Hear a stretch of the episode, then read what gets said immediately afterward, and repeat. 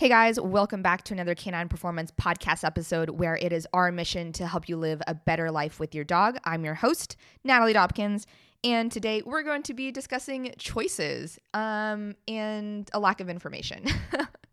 Just those two kind of things mixed together uh, because I think that this is just a really stressful thing that happens in human lives. And I don't think that we really think about how this impacts our dogs' lives as well, especially because dogs feel like they have a lot of choices and they feel like they have a lot of responsibility and they don't have enough information in order to make those choices. But actually, at the end of the day, they don't have those choices at all because we should be the ones that are making a lot of these choices for our dogs. I'm not saying all of them. We don't need to be micromanagers for our dogs, but for the majority of the time, we are going to be making a lot of choices for our dogs. Um, and if we are not making certain choices for our dogs, then that's how we start to get a lot of these undesirable behaviors. Um, but choices and a lack of information leads to a lot of the unknown and a huge lack of clarity.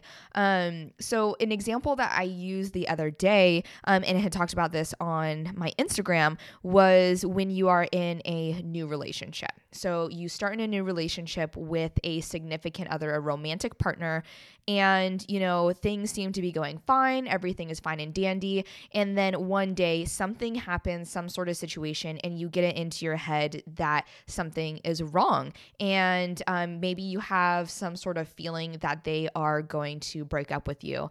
And it is that unknowingness that leads to a lot of stress and a lot of anxiety. And you are faced with this choice of, okay, so should I break up with them before they break up with me? Should I wait and talk to them? Should I confront them? Um, you know, all these different things are going through your head, and you just don't have enough information to make a good choice. And there's so many different choices that you can make.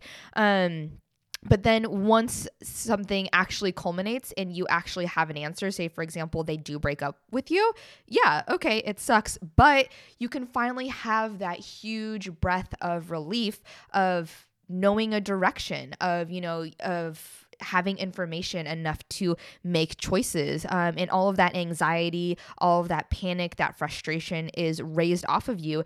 And you can finally have a lot more clarity and you can finally start to move forward with your life.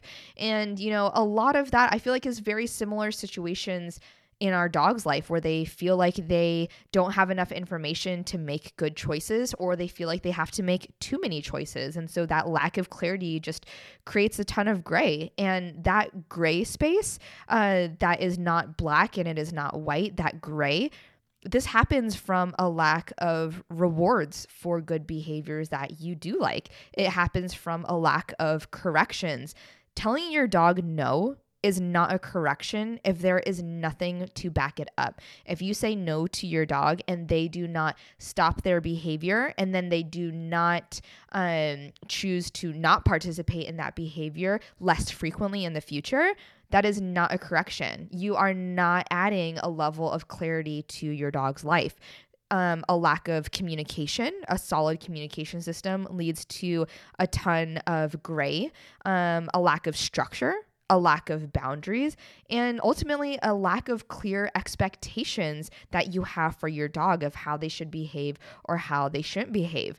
So, having all of that really leads to a lot of unknown, a lot of gray, and the dog feels like they constantly have to make a lot of choices, choices that honestly they shouldn't have to feel like they need to be making. So, you know, at the end of the day, try and look at your dog's behavior and see where is a lot of the gray area coming from? Do you not reward enough?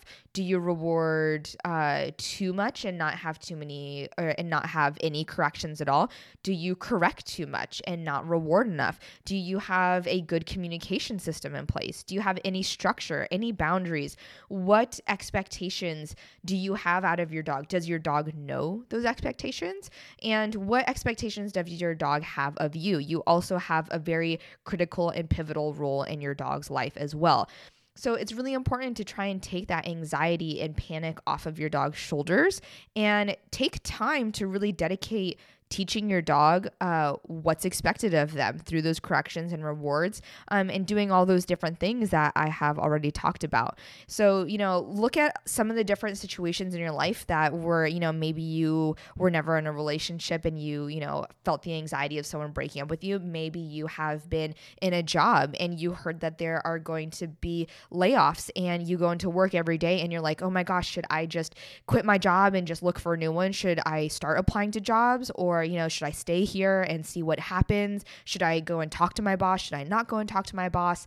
And all of that anxiety of just not knowing what's going to happen and feeling like you have a lot of choices. I feel like there are so many situations that us as humans can really relate to in that regard. And for a lot of our dogs, that's the reality of the life that they live. So, look into decreasing how many choices your dog has to make in a day, how much gray space you are giving your dog. And if you are adding to that lack of clarity that's creating all of that gray space through a lack of rewards, corrections, boundaries, structure, expectations, communication, the list can go on and on and on.